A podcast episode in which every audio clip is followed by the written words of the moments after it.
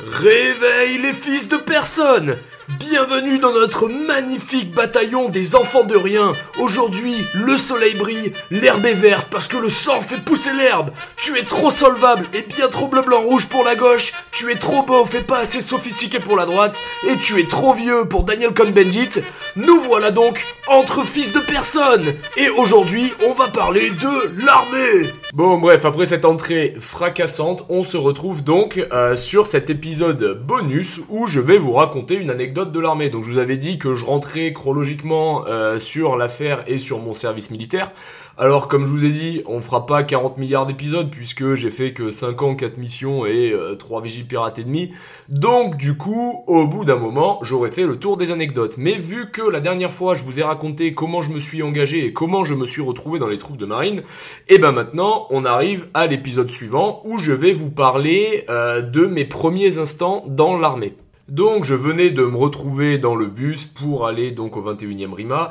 Et une fois que je suis arrivé, on m'a dispatché directement vers le bâtiment donc du CEFIM qui est le bâtiment d'instruction qui est tout en bas du régiment.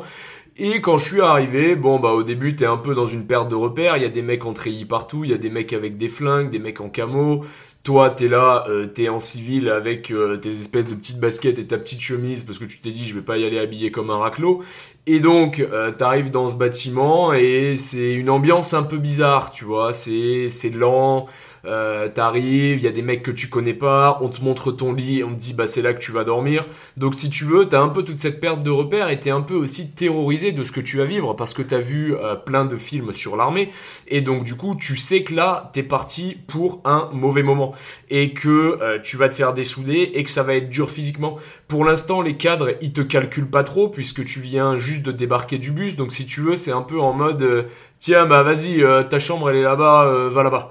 Et t'arrives, tu rentres dans ta chambre et tu t'assois sur une chaise et tu te retrouves dans une chambre où il euh, y a que des mecs assis sur des chaises qui parlent pas et qui ont le regard vide. Donc on commence un peu à te responsabiliser, on te rassemble dans les rangs, enfin dans le couloir et on te dit bon là aujourd'hui euh, voilà vous avez rien à faire, vous attendez et vous allez vous coucher. Euh, pour l'instant, on vous casse pas encore les couilles parce que vous êtes encore en civil. À partir de demain, vous percevez les uniformes et là, vous allez être nos salopes. Vous allez être nos putains de dobby. On vous en a droit de vie et de mort sur vous.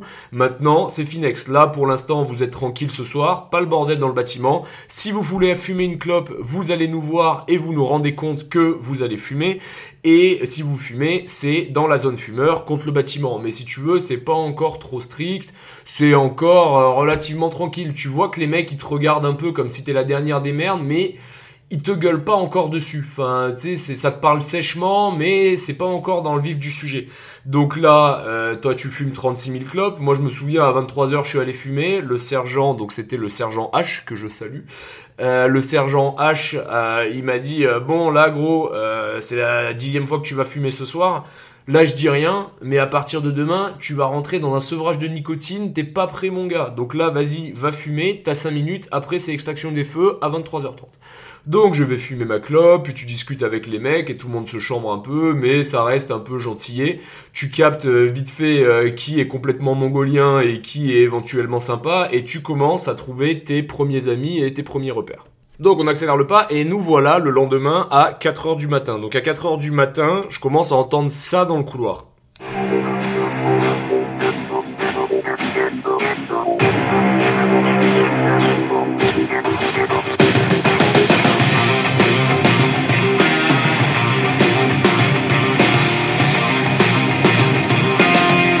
Donc c'était le sergent qui s'était mis un kiff et qui avait mis euh, donc cette chanson qui s'appelle The Warrior Song Léviathan et il l'avait mis sur son enceinte euh, JBL. Pendant ce temps-là, il y avait le caporal qu'on appellera euh, le caporal Testo, ça lui va très très bien ce petit surnom, euh, qui maintenant est un mec très tranquille qui fait des marathons, mais à l'époque il était plus dans la musculation et envoyait des gifles, et c'était vraiment le caporal stratégique par excellence. C'était un mec ultra solide, ultra péchu physiquement et qui te faisait vraiment zéro cadeau. Quand il te parlait, c'était pour t'agresser, enfin c'était vraiment le caporal idéal des troupes de marine. Lui, pendant qu'il y avait la musique, il hurlait dans le couloir. Réveillez-vous Réveille Il rentrait dans la chambre, il tapait sur les armoires. Réveille déjà, d'un coup, tu vois, on sent que l'ambiance, elle commence à aller un peu crescendo. Et donc, du coup, là, en fait, il faut que tu te lèves. Quand tu te lèves direct, euh, tu vas en tenue de sport avec ta serviette posée sur l'épaule et tu vas te raser en deux-deux. Une fois que tu t'es rasé, euh, tu rentres, tu fais ton lit. Une fois que tu as fait ton lit, euh, direct, tu prends tes papiers et tu te mets au repos réglementaire dans le couloir comme il t'a été instruit la veille. Donc, déjà, il est 4h30 du matin. C'est pas comme se lever à 4h30 pour un taf en mode, bah vas-y, je me lève à 4h30 parce que à 5h30, je dois aller euh, monter euh, la sécurité et euh, la livraison à la réserve de Carrefour, c'est pas pareil. Là, tu te lèves à 4h30 pour l'armée, c'est une grosse cassure dans le rythme, on te gueule dessus au réveil. Déjà, c'est un peu bizarre. C'est un peu bizarre quand t'es pas vraiment habitué à ce genre de rythme. Et donc, du coup, tu montes à la cantine, tu prends un espèce de café dégueulasse avec du pain à moitié rassis et du beurre. Et là, ensuite, ils te font des mini-groupes, donc ils appellent ton nom et tu vas dans un groupe et en gros il va y avoir plusieurs activités à faire pour l'incorporation. Moi la première activité que j'ai c'est d'aller au coiffeur. Donc on se retrouve avec euh, genre je crois qu'on était à peu près 12 euh, personnes, 12-15 et donc euh, on arrive, on se met à la file indienne et on passe dans le coiffeur, dans le salon de coiffure et c'est pas la coiffeuse du 21 qui te coupe les cheveux, c'est le caporal chef et le caporal qui ont des tondeuses et qui te défoncent la gueule. Donc tu sors de là, euh, t'as le crâne comme si tu t'étais fait agresser par un chat et derrière euh, chambre en mode ah regarde t'as vraiment une tête de cul avec le crâne rasé maintenant c'est à nous et tout. Là tu vois t'es es vraiment en train de perdre tes repères. Alors les mecs qui ont fait l'armée euh, ils savent ce que c'est et euh, ça les fait rigoler parce qu'ils ont vécu strictement la même chose et que c'est la canonisation de tous les saints militaires.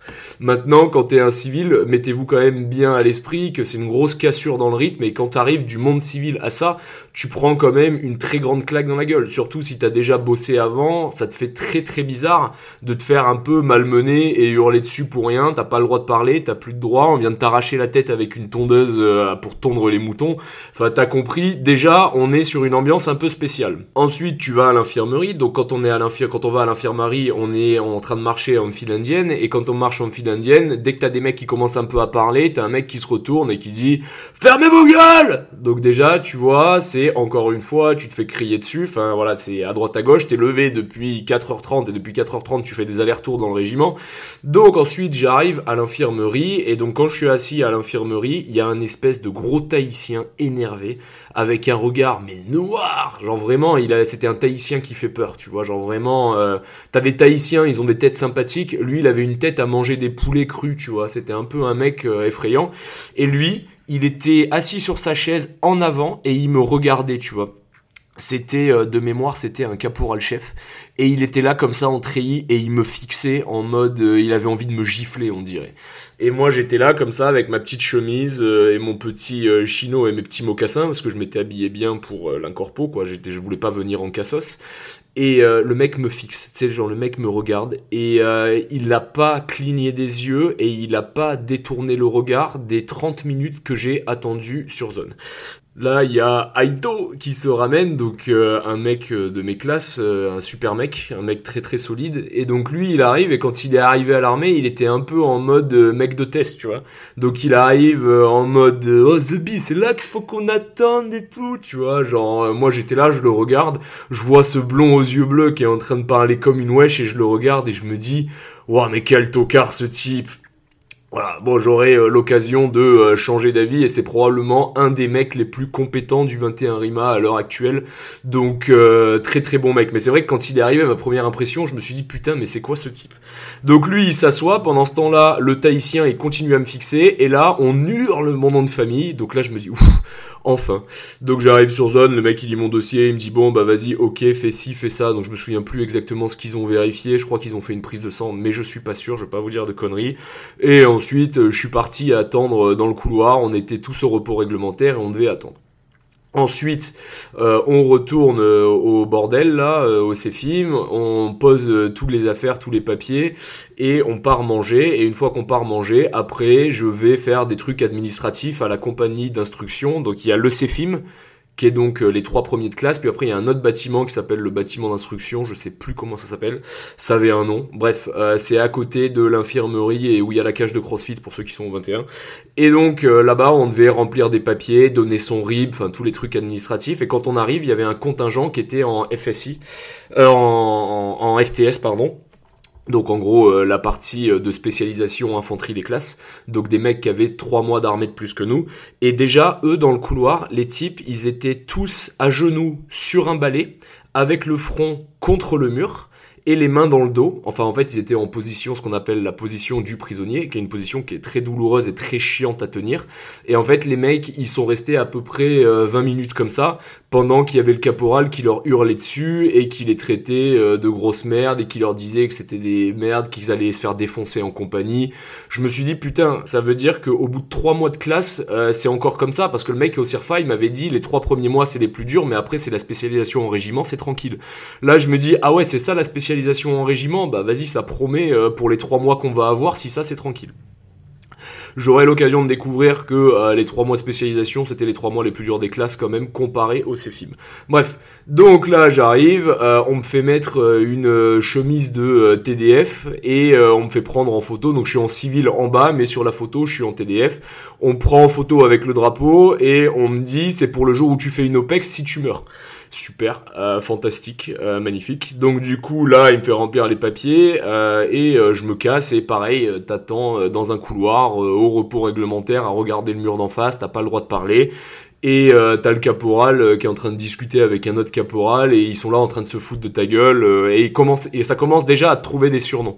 Tu vois, c'est-à-dire que euh, là, si t'as une disparité physique direct, c'est bon. Il y avait un mec, il était un peu gras, bah du coup c'était paupiette. Enfin voilà, et tu te fais chambrer et toi tu dois juste être là et rien dire. Ensuite, on va au SM4. Donc le SM4, c'est un hangar où il y a euh, tous les uniformes, tous les sacs, toutes les chaussures, enfin tous les trucs euh, que tu vas percevoir donc pour euh, avoir, enfin en gros ton pacos, quoi, ton pactage. Et donc là, on arrive et c'est super bien fait parce que ils te mettent dans une salle où donc vous êtes 15 là dans un hangar. Et en gros, le mec, il arrive, il prend une gourde, il la lève en l'air, il fait gourde. Et toi, tu dois prendre ta gourde, la lever et juste rester comme ça. Et après, il dit dans le sac tu la mets dans le sac. Ensuite, il prend euh, un autre truc. Et tu vois, gamelle tu prends ta gamelle, tu lèves le bras en l'air, et ensuite tu dis dans le sac. Et en fait, tu fais ça pour tous les objets que tu vas percevoir, ce qui en soi est très malin puisque bah tu t'assures que euh, tout le monde a son matos. Le mec il regarde, s'il y a un mec qui a pas son bras en l'air, euh, et pourquoi t'as pas ton bras en l'air, il te manque un truc, oui, non, enfin voilà, problème réglé. C'est fait pour que des mecs débiles arrivent à s'en sortir et à ne pas euh, arriver en oubliant un truc sur leur perception. Donc très très intelligent, très simple parce que en fait tu te rends compte qu'à l'armée, vu que t'es vu que les mecs qui nous dirigent, ils sont quand même censés diriger des mecs qui sont capables de se péter le nez en enfilant un short, faut que t'ailles au plus simple. Faut pas que ce soit compliqué, faut, faut aller direct. Donc on fait notre truc, et là, euh, donc on a tous les uniformes et tout le bordel dans le sac. Donc là, ils nous font rentrer en petite foulée euh, au CFIM et ils nous mettent en tenue. Et donc là, on est en tenue militaire, il nous laisse 20 euh, minutes de répit. Donc là, sur ces 20 minutes, euh, qu'est-ce que tu fais? Tu t'empresses de faire des photos au repos réglementaire avec euh, ton treillis ceinturon et ton chapeau de brousse de Indiana Jones. Et là, t'es trop content, t'as l'uniforme, t'as l'impression d'être un badass. Normalement, dans l'heure, il y a tout le monde qui a changé de, de photo de profil Facebook. Bref. Donc euh, là, les mecs, euh, une fois qu'on est prêt, ils nous rassemblent dans le couloir. Là, dans le couloir, le sergent, il nous dit que maintenant, on est en uniforme et qu'on est là pour être des soldats professionnels, donc on va être traités comme des soldats de la lourde coloniale. Et donc, du coup, maintenant, il n'y a plus de oui mais, c'est reçu ou c'est non plus grade, mais il n'y a pas de euh, oui, c'est-à-dire que on n'est pas là pour tergiverser. Maintenant, on est là pour obéir et fermer nos gueules. Donc, c'est super. Là, ils nous font descendre ils nous font descendre en bas du bâtiment et ils nous euh, rassemblent derrière et il dit ok les gars on va chanter la Marseillaise. Déjà grosse surprise, on était donc 42 euh, pax quand on est rentré, 42 mecs quand on est rentré euh, aux classes. Déjà sur les 42 mecs, il y en avait facile 20 qui connaissaient pas la Marseillaise. Alors je veux bien l'excuser pour le mec qui vient de Wallis et Futuna ou de Tahiti et qui était vraiment dans la ruralité de son île parce que bah forcément forcément c'est un peu plus compliqué on va dire d'avoir accès à l'éducation, la culture et plein d'autres choses. Donc là ça va. Mais par contre il y avait des mecs qui venaient genre euh, de Montpellier ou de Perpignan. Eux ils connaissaient pas la Marseillaise. Déjà tu vois ça en dit long un peu sur euh, l'instruction de ce pays. Donc euh, moi j'étais absolument choqué par ça. Et là on chante et à chaque fois ils nous disent c'est de la merde recommencer plus comme ça. Donc les mecs ils essaient de nous apprendre à chanter et euh, ça fait deux heures que je suis en train de chanter la Marseillaise en boucle et euh, j'en ai plein les couilles. Enfin, genre. Euh, casse les couilles, quoi. putain, la Marseillaise, je suis pas venu ici pour chanter. pourquoi je me retrouve à chanter la Marseillaise, bordel à cul? Et donc euh, la soirée se poursuit, euh, il nous laisse tranquille à partir de 22h, 22h30 extinction des feux, ce qui veut dire que de 22h à 22h30, en vrai, euh, t'as encore le droit d'errer, faut juste rendre compte quand tu vas fumer des clopes, mais t'es relativement libre pour l'instant. Donc je vous ai dit qu'on était 42 mecs, déjà dans ma chambre, il commence à y avoir les premières fractures de morale. C'est véridique, euh, sur les premiers jours, il y a des mecs qui ont déjà envie d'abandonner, alors qu'on a encore strictement rien fait. Moi, j'étais avec un mec, c'était un Belge euh, qui était, euh, avait la nationalité française. Enfin, je sais pas comment c'était son histoire. Enfin, mec, c'était un mec qui avait grandi en Belgique. Et lui, à la base, il était allé à la Légion. Il avait fait trois mois de classe à la Légion, puis il s'était blessé, soi-disant, ou un truc comme ça. Et là, il se retrouve donc aux classes au 21 Rima. Donc tu te dis, le mec, il connaît déjà un peu l'institution. Et là, lui, il est en fracture véridique. Il est dans la chambre, il regarde le vide, euh, il a les yeux un peu larmoyants et il dit euh, franchement, euh, je m'attendais pas à ce que ce soit comme ça, à, à, se demander ce qu'il fout à la Légion pour que le mec soit déjà en fracture alors que soi-disant il avait déjà fait trois mois de classe à la Légion. Bref, euh, moi, je me dis, bah mec, euh, c'est chiant, mais en même temps, euh, on vient juste d'arriver. tu t'attendais à quoi On va pas faire de la corde lisse en descendant d'un Puma ou d'un Blackhawk comme des gros commandos de l'espace le premier jour. Là, en fait, on vient juste de percevoir le Ça fait littéralement 8 heures qu'on est en treillis ceinturon, mec. on n'a même pas encore commencé. Mais bon, on était déjà en fracture. Bref, le lendemain, 4h du matin, enfin 4h30 du matin, même ambiance, euh, de la musique euh, genre du gros hard rock, avec le caporal qui hurle et qui vient euh, te secouer dans ton lit en mode bouge-toi le cul et tout. Sauf que là, il y a maintenant les TIG, donc ça veut dire que en plus du temps que tu dois allouer pour te raser et courir à droite à gauche, maintenant faut aussi que t'ailles nettoyer les bâtiments. Donc du coup, moi je me retrouve de TIG chiottes et euh, je nettoie les toilettes et en fait euh, j'ai un peu trop pris mon temps. Et donc du coup, c'était revu à euh, genre, je crois que c'était 5-15 ou un truc comme ça. Enfin bref, c'était genre en gros j'avais 30 minutes entre le réveil et la mise en place des TIG, même pas. Et donc là, quand j'arrive, c'est pas fini. le mec me dit c'est pas fini, donc il fait les revues des autres. Les autres n'avaient pas fini non plus. Et il me dit que tout retard va se payer aujourd'hui bon, ok, très bien, euh, je sais pas encore comment ça va se payer, mais euh, ça va se payer, ma foi. Et donc, une fois que j'ai fini, le mec me dit, c'est encore mouillé, t'as pas fini, je peux pas faire la revue. Donc là, encore une fois, le mec, il me dit, non, mais c'est bien. Et du coup, on se retrouve avec genre 30 euh, minutes de retard sur les TIG. Donc quand il me fait ma revue, il arrive, il trouve que c'est pas propre. Donc là, il me dit, vas-y, baisse la tête. Donc je baisse la tête. Et pour la première fois de ma carrière militaire, je prends une claque sur la nuque. Alors, euh, je m'y attendais vraiment pas en plus. C'est-à-dire que le mec m'a dit baisse la tête. Euh, je pensais qu'il voulait juste voir euh, si ma coupe de cheveux était réglementaire. Enfin, j'en sais rien. J'ai baissé la tête parce qu'il m'a dit de la baisser et j'ai pris une claque sur la nuque. J'ai pas compris. je l'ai regardé. J'étais un peu choqué. Il me dit allez, vas-y, va te mettre en rang dans le couloir. Ok, d'accord. Très bien. Donc, je vais me mettre en rang dans le couloir. Et donc, ils nous font un speech.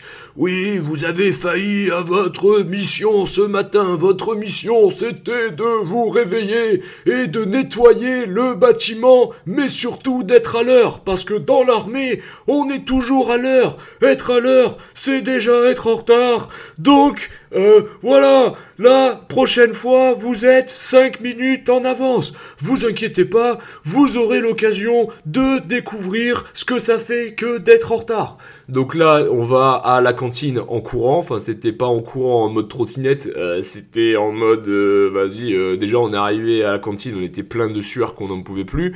De là, on va bouffer. Puis après avoir bouffé, on se lave les mains et ensuite on sort et on se met donc en rang. Et pendant qu'on est en rang, il y a des mecs qui passent et qui nous chambrent, tu sais. Oh, la viande fraîche Tu sais, genre, t'as des mecs qui sont pas euh, de, de, ta formation, mais qui se foutent déjà de ta gueule. Eh, vous êtes dégueulasse Et t'es là en mode, euh, putain, j'ai passé un sale matin, là. J'ai encore les yeux collés parce que bah, je suis mal réveillé. On m'a speedé dans tous les sens. Je viens de me prendre une clacasse dans la nuque. Euh, gratos. Enfin, pas gratos, mais voilà, quoi. C'est Dans ma tête, c'était gratos. Et derrière, euh, j'ai des mecs de l'armée qui me rappellent que je suis une merde et que, en fait, voilà, je, je, suis encore un piou-piou et je sers à rien, quoi. Bon, bref. On redescend au Céphim au courant et en courant et là du coup on arrive euh, direct dès le début. Donc là il nous amène euh, derrière le bâtiment un peu caché et il nous met sur les points et on commence à faire des pompes. On fait des pompes, on se fait hurler dessus, on fait du gainage, enfin voilà. Euh, j'avais l'impression que c'était un truc de fou à ce moment-là, mais j'aurai l'occasion de découvrir que en fait c'était un ramassage euh, très bisounours et très tranquille. Bref, donc une fois qu'on a fait ça, euh, ils nous ramènent au bâtiment. Une fois qu'ils nous ramènent au bâtiment, ils nous refont un discours en mode les gars, votre retard il va se payer. Vous aviez 30 minutes de retard, donc du coup là avec la petite activité de tout à l'heure, bah, vous avez enlevé 2 minutes, mais ça se payera autrement. Là, tous les mecs qui étaient en fracture parce que euh, se lever tôt le matin c'était compliqué et se faire crier dessus c'était pas agréable Là, eux, ils ont atteint euh, leur moment de rupture. Donc déjà, on est passé de euh, deux mecs qui voulaient abandonner à au moins cinq à ce moment-là. Bref, donc là, euh, on arrive et ils nous font un cours de OS, donc ordre serré. Donc en gros, c'est euh, garde à vous, euh, demi-tour droite, à gauche-gauche. donc on commence comme ça. Et déjà, un truc aussi incroyable, c'est que c'est super simple. Il y a des mecs, ils comprennent pas. Donc là, moi j'étais avec un gros, gros, gros sergent de l'arrière pays varois, le vrai campagnard qui fait 2 mètres pour 120 kilos. C'était un mec qui avait la claque très très facile et qui avait une grosse voix comme ça. Et lui, il commençait déjà à incendier les mecs. T'es pas foutu de faire un demi-tour droite alors que c'est un truc qu'un putain de trisomique saurait faire. T'es vraiment qu'une merde. Tu crois que tu vas tenir six mois de classe comme ça et tout. Je me dis putain, vas-y, ok. Donc euh, là, on est en plein dans le passif agressif, enfin même on est dans le actif agressif. Et euh, le mec, euh, le belge que je vous avais dit, lui, il commence à avoir les larmes aux yeux. Euh, il n'arrivait pas à faire le à gauche-gauche, me demande pas pourquoi. Donc il se fait absolument lyncher par le sergent. Bref, grosse ambiance. Ensuite, du coup, on retourne au bâtiment. on se fait un peu gueuler dessus pour je sais plus quoi. Je crois qu'il y avait un mec, il avait pas mis son mégot dans le mégotier, enfin un truc de merde. Donc du coup, on retourne derrière le bâtiment, on va refaire des pompes. Puis ensuite, une fois qu'on est bien trempé, on repart et euh, on va bouffer à la cantine. Et ensuite, de là, il commence à nous faire, euh, après, donc après la cantine, on a 5 euh, minutes pour fumer la clope en 2-2, puis après, il nous amène donc en salle de cours. Et en salle de cours, ils vont nous parler donc du FAMAS et nous faire notre premier cours sur le FAMAS. Donc ils avaient perçu genre 4-5 euh, FAMAS et en gros ils nous montraient euh, les trucs de base. Donc euh, pour ceux qui ont fait l'armée, le truc où t'es allongé par terre et on te met une pièce de 5 centimes sur, sur la poignée garde-main et en fait le but c'est de tirer sans faire tomber la pièce pour justement t'apprendre à avoir un mouvement sur la queue de détente, la gâchette pour les civils, un, un mouvement sur la queue de détente qui est propre. Et bref, donc on fait le truc. Déjà, on fait aussi le truc pour savoir c'est quoi ton œil directeur. Donc moi, faut savoir, j'avais grandi dans le sud de la France, j'ai un grand-père qui est assez branché arme à feu. Donc du coup, j'avais appris à tirer et j'étais ultra, ultra, ultra confiant sur les armes à feu parce que bah, mon grand-père, il m'avait monté des trucs stylés, il m'avait montré euh, des trucs parce que lui, bah, il avait fait la guerre d'Algérie, donc euh, m'avait appris deux trois trucs, il m'avait raconté deux trois anecdotes de guerriers. Enfin, si tu veux, voilà, il m'avait mis un peu euh, de la poudre de perlimpinpin dans les yeux et j'avais appris à tirer en gaucher puisque je suis un mec qui écrit de la main gauche. Déjà là, on vient de me dire que mon œil directeur c'est l'œil directeur droit et que à partir de maintenant je suis droitier. Et moi j'arrive et je dis oui mais je suis gaucher. Euh, baisse la tête. Je baisse la tête, je prends une claque. On t'a pas dit de me raconter ta vie. Je te dis que maintenant t'es tireur droitier. Et là, là tu vois, j'ai été un peu submergé d'émotions j'ai pas pleuré, mais j'en étais pas loin. Enfin, tu vois, je me disais putain, mais en fait, euh, vas-y, euh, je suis gaucher et ils veulent que je tire en droitier. bah voilà quoi. Je suis resté euh, digne parce que bah t'es entouré de mecs, donc faut pas que tu commences à chialer ta première semaine parce que putain la honte. Mais bon, j'étais pas fier. J'en menais vraiment vraiment pas large et donc du coup ils nous font le truc et ensuite ils... donc on a une petite pause de 5 minutes.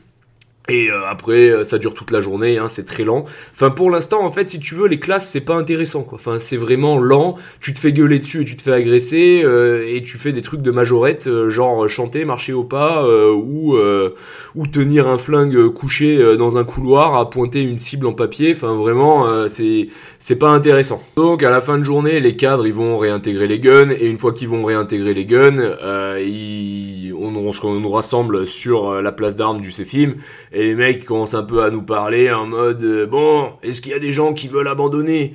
Et là, tu sais, au début, il y a personne qui se manifeste. Il dit est-ce qu'il y a des gens euh, qui trouvent que c'est pas intéressant? Est-ce qu'il y a des gens qui veulent arrêter?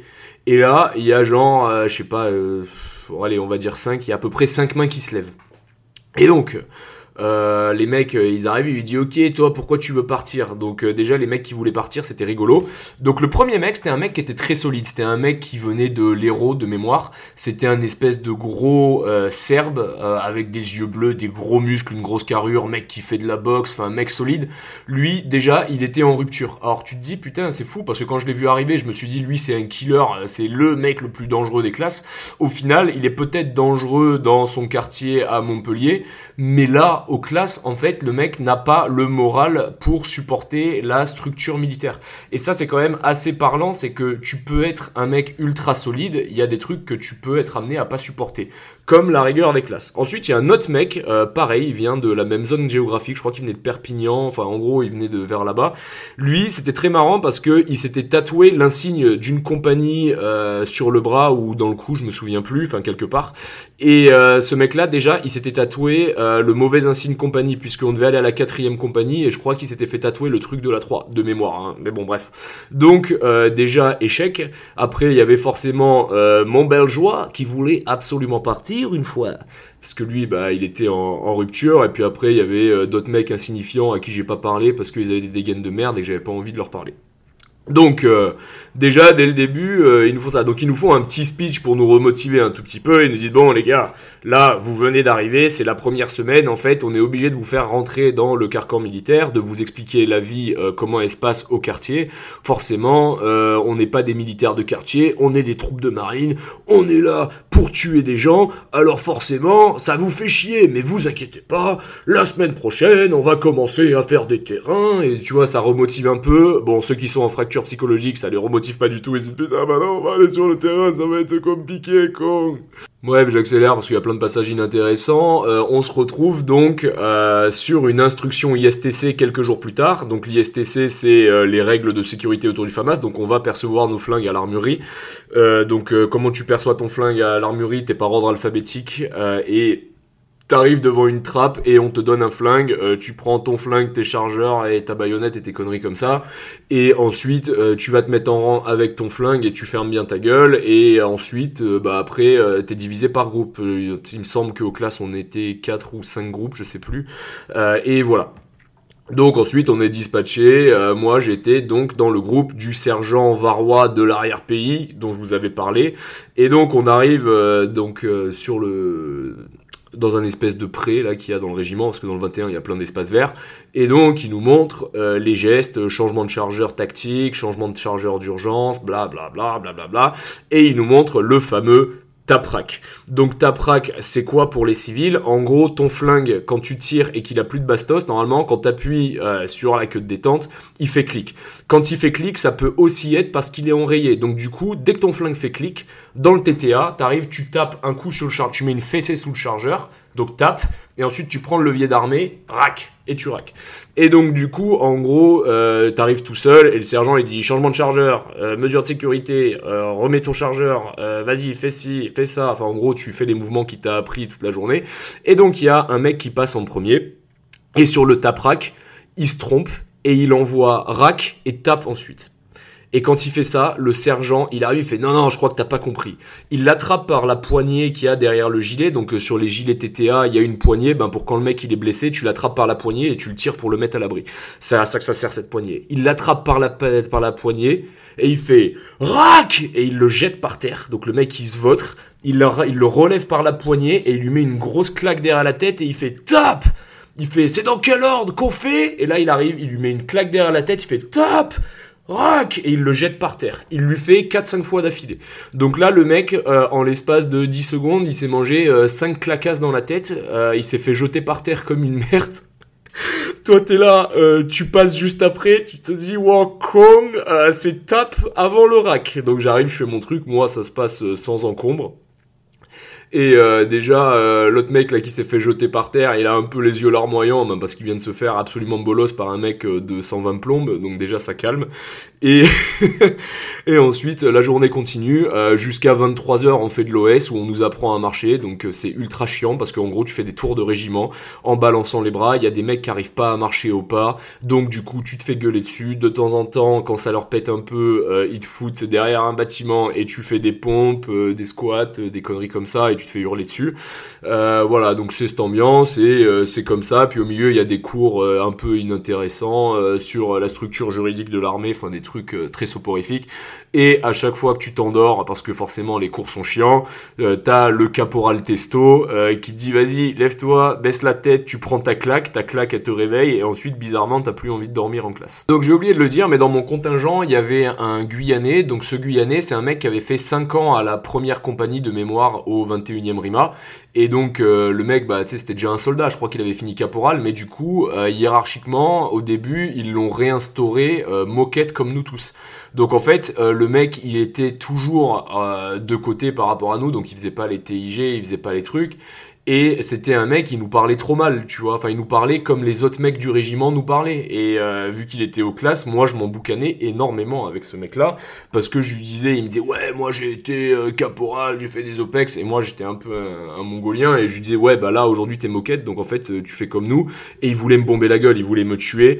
Et au final, ce mec-là, au bout d'une semaine et demie, ils l'ont réinstauré dans sa compagnie et ils lui ont rendu son grade. Parce que parce qu'en vrai, euh, le pauvre, il s'était tapé 5 ans d'armée. Euh, bon, bah du coup, le civil, ça lui avait pas réussi et il s'était réengagé et il se retrouve avec une de branle-couilles comme nous on était, euh, forcément tu m'étonnes qu'il était en fracture. Sur le coup, je pensais que c'était un fils de pute euh, et genre en vrai il me saoulait et je trouvais qu'il faisait trop le beau.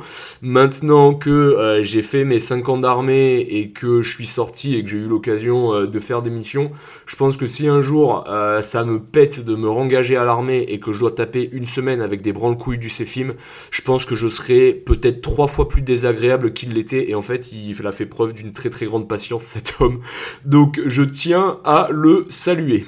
Bref, ensuite on fait notre premier terrain. Donc notre premier terrain, on a fait une marche de 6 bornes, bon en plein soleil de Fréjus certes, mais ça reste que 6 bornes. Et ensuite, euh, on a fait euh, de l'ISTC euh, dans la forêt. Enfin, en gros, bah, ce que je vous ai dit, changement de chargeur. Enfin bref, des trucs pas très très intéressants, pas très pas très ouf quoi. Et bon, bah voilà, on se faisait bomber dans la forêt. Alors c'est là que j'ai découvert les moments rigolos de terrain. Quand t'es aux classes, bah forcément, quand t'es au terrain, t'es loin des yeux des chefs. Donc du coup, les cadres ont l'occasion de te souiller un peu plus. Et donc du coup, là par contre, déjà tu prenais des beaucoup plus grosses claques. dès que tu faisais de la merde, on te hurlait et surtout, j'ai découvert le grand jeu du vol de FAMAS. Donc le vol de FAMAS, c'est les cadres, en fait, si tu veux, quand tu es sur le terrain, euh, c'est un homme, une arme. C'est-à-dire que ton FAMAS ne doit jamais te lâcher. Mais tu dois dormir avec dans ton duvet, etc. Mais en vrai, c'est un peu chiant, puisque euh, bah, tu dors avec un truc qui fait, euh, de mémoire, 3 kg 700 pour 76 cm. Alors, je sais, je sais que je connais plus, hein, je suis plus à l'armée, donc si j'ai plus les mensurations exactes, veuillez me pardonner. Et donc... Et donc voilà, euh, c'est chiant. Et il y a des mecs qui arrivent et qui mettent le FAMAS sur bipied et qui dorment normal. Donc là, c'est le moment où les mecs se font euh, voler le FAMAS par les cadres. Et là, du coup, t'entends des rassemblements. Et là, il fait nuit noire, t'es en pleine forêt, euh, tu pensais que t'allais dormir et que t'étais tranquille, mais on te réveille. Et de là, en fait, euh, t'as des mecs, ils ont plus leur flingue, et eux, ils sont en tachycardie parce qu'ils ont paumé leur flingue. Et là, t'as les cadres qui sont là avec genre 8 FAMAS et qui sont là à te montrer les flingues. Et ils sont là en mode... Euh, ils, ils lisent euh, les euh, numéros de flingues et en fait à chaque flingue perdue c'est une sanction. Donc là, euh, on se retrouve à se faire souiller, polichinelle, euh, ramper par terre, euh, des pompes sur les poings, vas-y, allez vous cacher. Donc quand il dit allez vous cacher, c'est tu dois sauter dans un buisson et te cacher. Donc il dit allez vous cacher, tu cours, tu vas te jeter dans un buisson et ensuite faut revenir en courant et tu fais ça dix fois de suite. Enfin bref, on ramasse et là il y a eu un truc fascinant. C'était le à l'époque qui était caporal chef que je salue, c'est mon papa d'ailleurs. Bref, c'était un lourd mec solide qui venait donc d'Île-de-France, mais il avait un accent euh, parisien, mais pas accent parisien bobo, accent parisien un peu street, c'est ok ma couillasse, tu genre, enfin j'arriverai pas à le refaire, de toute façon je vais pas le refaire parce que sinon il va me trépaner la prochaine fois que je descends le voir à Fréjus. Mais en gros, euh, le mec il a eu une idée de génie, il nous a fait mettre le famas au-dessus de la tête et dire cuit cuit, je suis un fruit.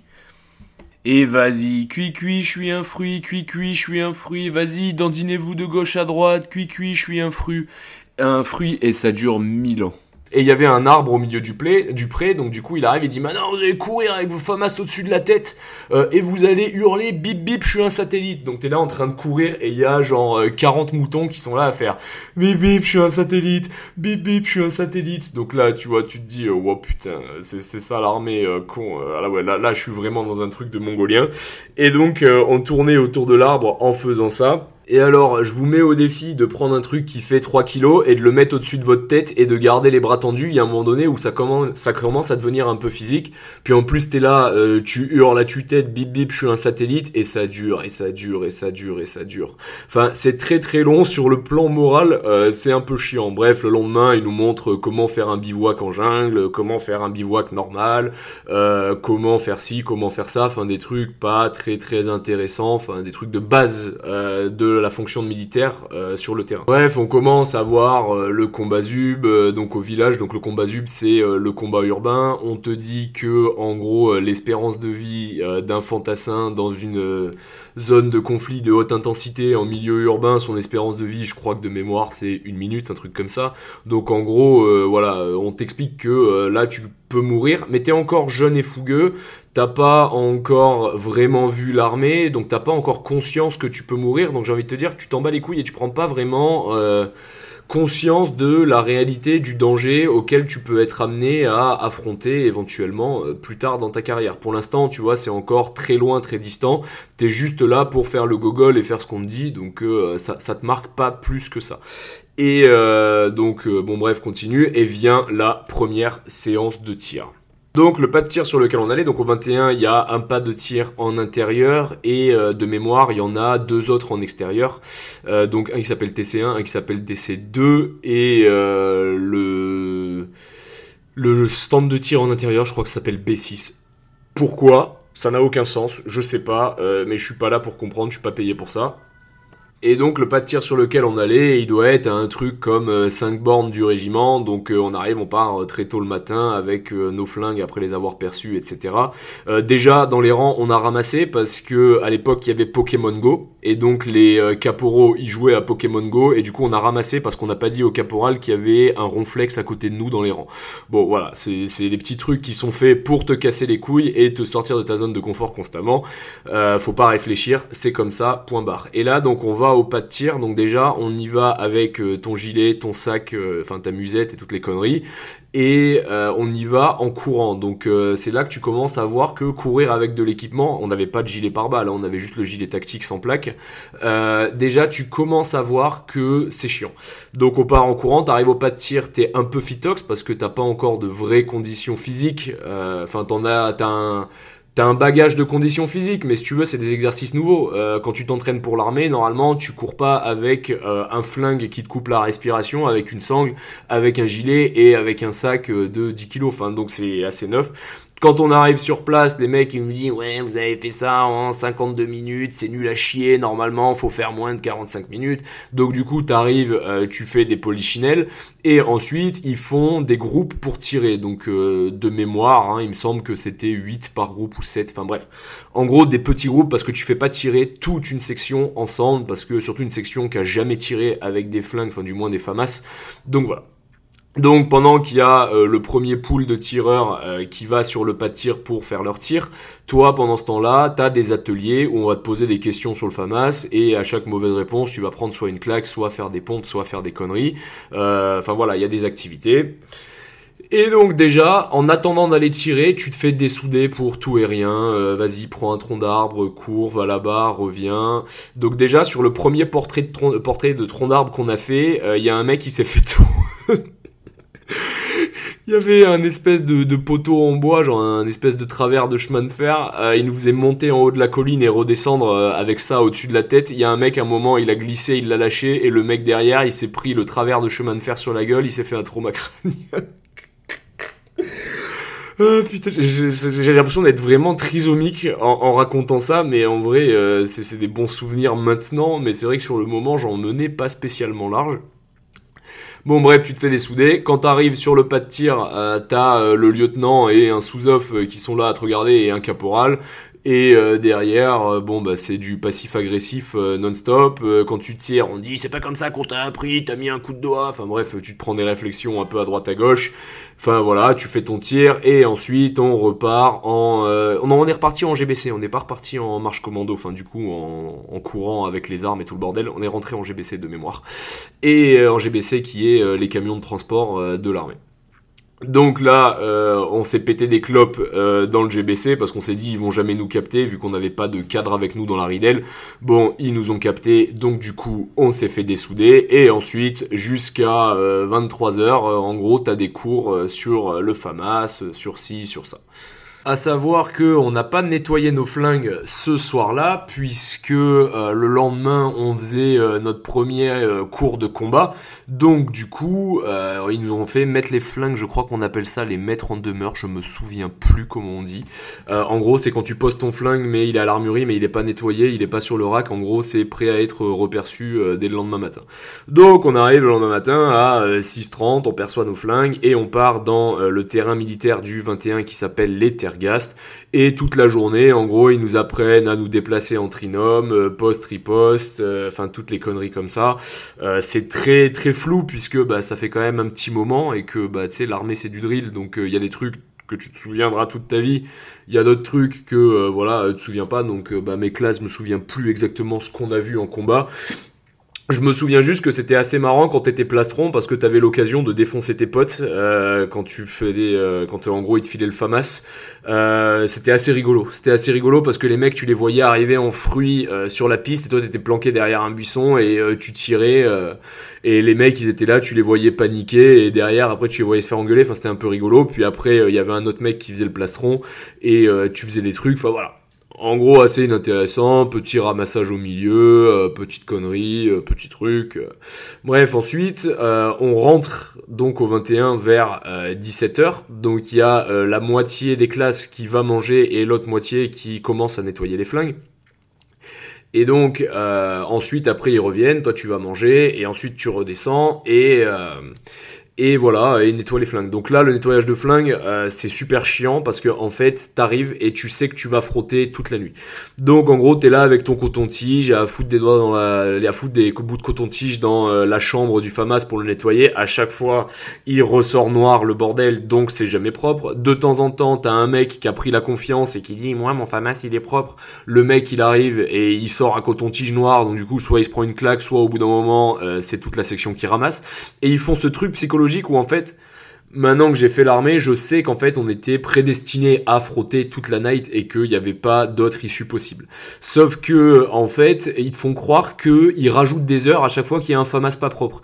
Donc ils arrivent et ils te disent euh, bon les gars, euh, qui sait qui a euh, son FAMAS qui est propre? Et t'as un mec qui lève la main et qui dit moi le mien je pense qu'il est propre. Et du coup le truc il est pas propre et il dit bon bah ok les gars on rajoute une heure.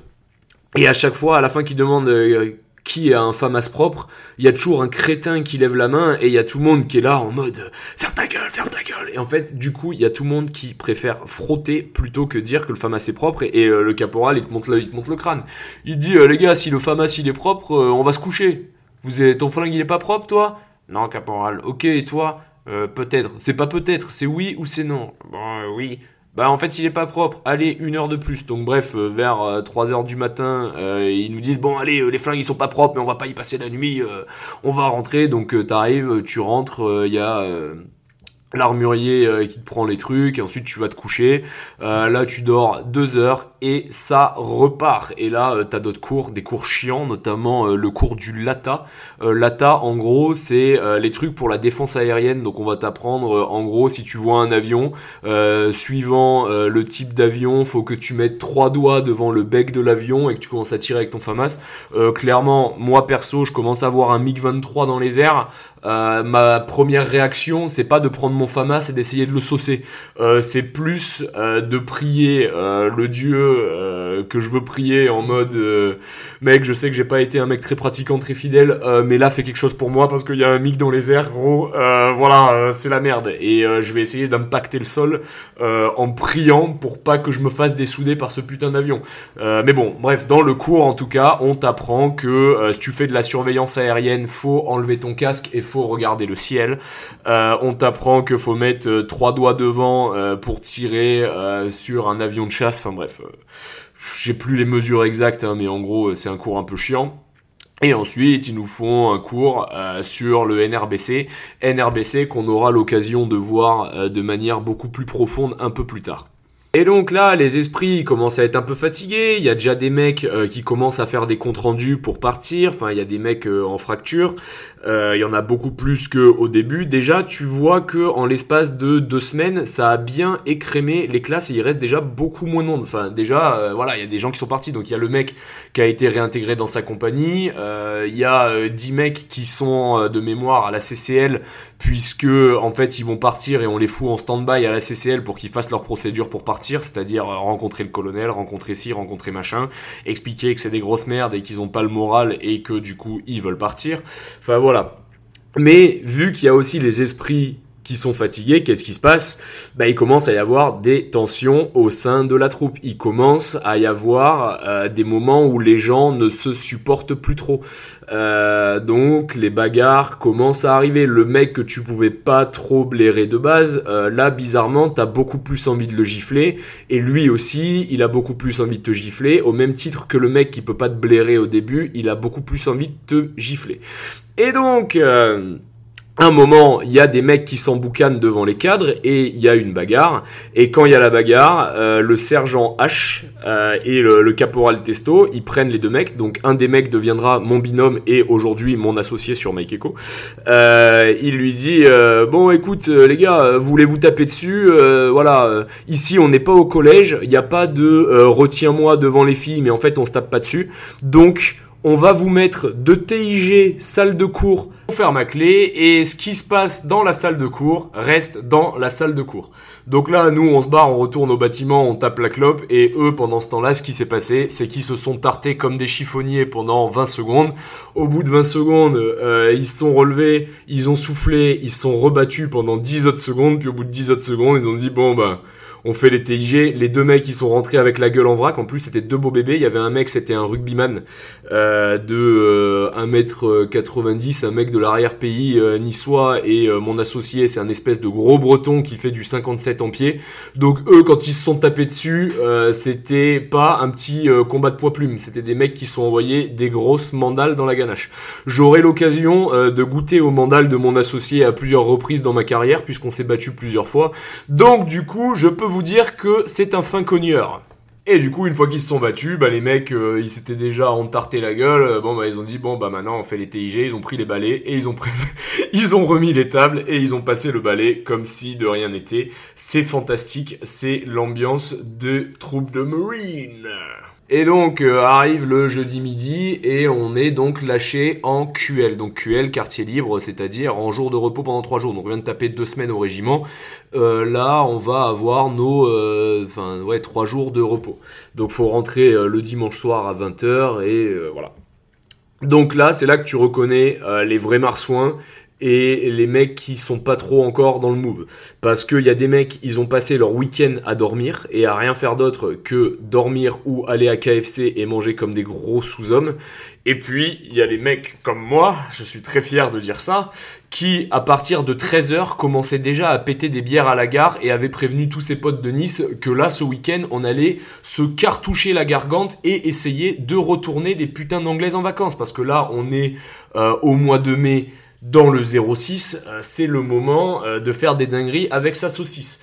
Donc je me turbo-murge la gueule, je suis arrivé le dimanche à 20h, j'étais encore dans le jus. Donc il y avait des mecs euh, qui ont justement, comme j'ai dit, dormi tout le week-end, et puis il y a des mecs, d'ailleurs c'est dommage parce que la plupart ils ont déserté en FTS. Mais il y avait une équipe où c'était des mecs, c'était des bons loupards. Et eux, ils avaient baisé une meuf euh, de la compagnie de logistique du 21. Ils l'avaient attrapée à 7. C'était une meuf. Son gros kiff, alors je dirais pas son nom, mais tous ceux du 21 savent de qui je parle. Son gros kiff, c'était d'aller dans les compagnies et de se faire cartoucher par plusieurs mecs. Et généralement, elle arrivait, elle faisait un appel à la semaine, les mecs ils se ramenaient et elle faisait toi oui, toi oui, toi oui, toi non. Et donc là, les mecs en question de mes classes, ils l'ont rencontré donc à la Bodegita, qui est une boîte de nuit qui est ni plus ni moins que la popote régimentaire et du coup, ils sont rentrés au 21 euh, pour la cartoucher. Quand ils sont arrivés à sa chambre, il y avait déjà des mecs qui attendaient apparemment euh, dans la chambre, qui devant la chambre, qui étaient des mecs donc de la FTS, ceux qu'on avait vu en position du prisonnier euh, sur les balais. Ils sont arrivés en mode on était là avant. Les mecs de mes classes, ils leur ont mis un coup de pression. Les mecs qui se sont barrés. Donc du coup, ils sont rentrés dans la chambre de la meuf. la meuf, elle avait peut-être une coloc, je sais pas, mais en tout cas, elle était pas là ce week-end là. Bref, les mecs qui sont arrivés avec des photos de la meuf qui pose avec euh, des bits dans les mains, etc. Ils ont montré ça au cadre et les cadres ils étaient là en mode euh, vous êtes des cons et tout, euh, mais bon, euh, vas-y, il y a tout le régiment qui passe dessus, ma foi, c'est comme ça. Elle dit bon, la prochaine fois, si vous nous chopez une meuf consentante qui veut faire une photo à poil avec un calot, bah du coup, les TIG c'est gratuit pour vous si vous nous sortez une photo. Donc en gros, tu prends une photo d'une meuf à poil avec un attribut troupe de marine, t'es exempt de TIG. Donc du coup, euh, c'était un peu le jeu et c'était par photo. Donc là, quand il m'a dit ça, euh, moi je me suis dit, mec, euh, avec tout ce que je fourre sur Nice, t'inquiète que moi je vais plus jamais faire les TIG aux, classes. Bon, ça s'est pas passé comme ça. Un peu plus tard, je suis arrivé sur l'autre QL où j'ai montré mes photos de calots posés sur des culs. Euh, je suis arrivé, j'ai demandé si on pouvait les cumuler. Le mec m'a dit bon, euh, ok, juste deux jours. Puis quand je suis arrivé l'autre QL d'après et que je lui ai montré, le mec m'a dit non non, tu vas faire les TIG comme tout le monde, tu vas arrêter de casser les couilles. Puis de toute façon, c'était chiant de sortir avec son calot, fallait le trimballer. Euh, il fait chaud l'été, t'as pas de place dans les poches et tu mets pas de veste, c'était casse-couille. C'était casse-couille surtout que j'avais pas encore fait la marche du calot dans tous les cas, donc je l'avais juste au foyer bah, parce que c'était la consigne, mais que, euh, bon, de toute façon, euh, c'est pas comme si je l'avais encore mérité, quoi. Mais bon, tout ça pour dire que c'était la première fois et loin d'être la dernière qu'un chef à l'armée ne tenait pas sa parole après m'avoir mis au défi quand j'avais réalisé ce fameux challenge. Euh, j'ai pas toujours trouvé du fair play dans l'armée de la part de mes supérieurs. Bref, on reprend donc euh, les classes. Euh, donc déjà, euh, on commence à arriver encore plus dans le vif du sujet. Là, il nous parle encore plus mal. Là, ça commence à être un peu plus strict. Enfin, on commence à attaquer le vrai truc de l'armée. On commence à faire beaucoup plus de terrain. On part faire des marches. on passe notre première nuit sous la pluie. Enfin, voilà. Là, là, on commence un peu à rentrer dans un truc militaire et comme on s'attendait. Bon, on arrive sur le terrain, on ramasse toujours. Ils nous font faire un truc où on dort dans un trou de combat et la nuit, bah, il y a les cadres qui nous attaquent, qui nous balancent des grenades, déjà tu te sens un peu plus concerné par la manip, t'as un peu plus l'impression déjà de faire la guerre. Enfin, c'est très rigolo de dire ça comme ça, mais euh, dans ma tête de jeune bitos à l'époque, euh, je commençais à me dire, euh, à désespérer un peu, de me dire, bon casse les couilles, on fait on fait que des trucs de majorette, on chante, on nettoie des famas, on nettoie des toilettes et des douches. quand est-ce qu'on passe un peu au vrai truc? Là, je commençais un peu à être content déjà. Et c'est là qu'on a eu l'occasion de faire vraiment connaissance avec notre chef de section. Euh, je peux pas dire son nom euh, parce que bah, à l'heure actuelle il commande une compagnie, mais donc en gros euh, notre chef de section là il a commencé un peu à montrer les dents et montrer sa capacité de tortionnaire. Donc on commençait à se faire beaucoup plus soulever. Euh, moi ma gueule lui revenait absolument pas, donc j'étais le mec le plus susceptible de prendre des gifles ou des coups de pied de sa part. Euh, donc là voilà on arrive, on a du cam sur la gueule, on fait de la merde on fait du combat, il pleut, enfin si tu veux, là voilà, on est dans le vif du sujet. un moment, euh, il y a un mec qui a abandonné donc dans la marche, donc moi je devais trimballer son FAMAS. Et euh, du coup, à un moment, je courais avec euh, les deux FAMAS et en passant au-dessus d'un d'une espèce de, de, petite tranchée là. Je me suis cassé la gueule, j'ai mis les mains en avant et en fait ma main elle a tapé sur un rocher, elle m'est revenue dans la gueule, je me suis mis KO tout seul et je me suis pété le poignet. Mais bon. Donc du coup j'avais le poignet un peu bleu, euh, le sergent de l'arrière-pays il me l'a touché, il m'a dit ouais c'est sûr c'est cassé et tout, ça faisait mal. Bref quand on est rentré j'ai continué le terrain, euh, voilà parce que bah, c'est comme ça, ils m'ont demandé si je voulais rentrer, j'ai dit non. Et donc euh, là, quand je suis arrivé à l'infirmerie, j'avais peur d'avoir le poignet pété parce que si j'étais réformé des classes, ça veut dire que je repartais chez ma mère. Je revenais chez moi avec la honte de m'être fait réformer médical et d'avoir échoué aux classes avec mon beau-père qui est un super mec, hein, je l'adore, mais c'est quand même un mec un peu intransigeant, un mec un peu rustre. Donc là, laisse tomber comment il se serait foutu de ma gueule. Euh, je suis un peu en tachycardie. Et euh, quand j'arrive à l'infirmerie, le mec me touche le poignet et me dit c'est pas cassé, c'est juste une contusion, t'inquiète. J'aurai l'occasion d'apprendre un an et demi plus tard que en fait mon poignet était mal ressoudé et que je me le suis cassé pour de vrai et que le mec m'a dit que c'était une contusion donc j'ai continué. Ça a fait mal pendant 2-3 semaines euh, mais du coup c'était plus facile de pomper sur les poings pour moi que sur les mains parce que bah du coup j'avais le poignet en extension si j'étais sur les mains. Donc à chaque fois je me mettais sur les poings et du coup les cadres disaient ah ouais bah si Roméo il veut faire des pompes sur les poings, tout le monde fait des pompes sur les donc du coup, il y avait tout le monde qui me détestait à chaque fois.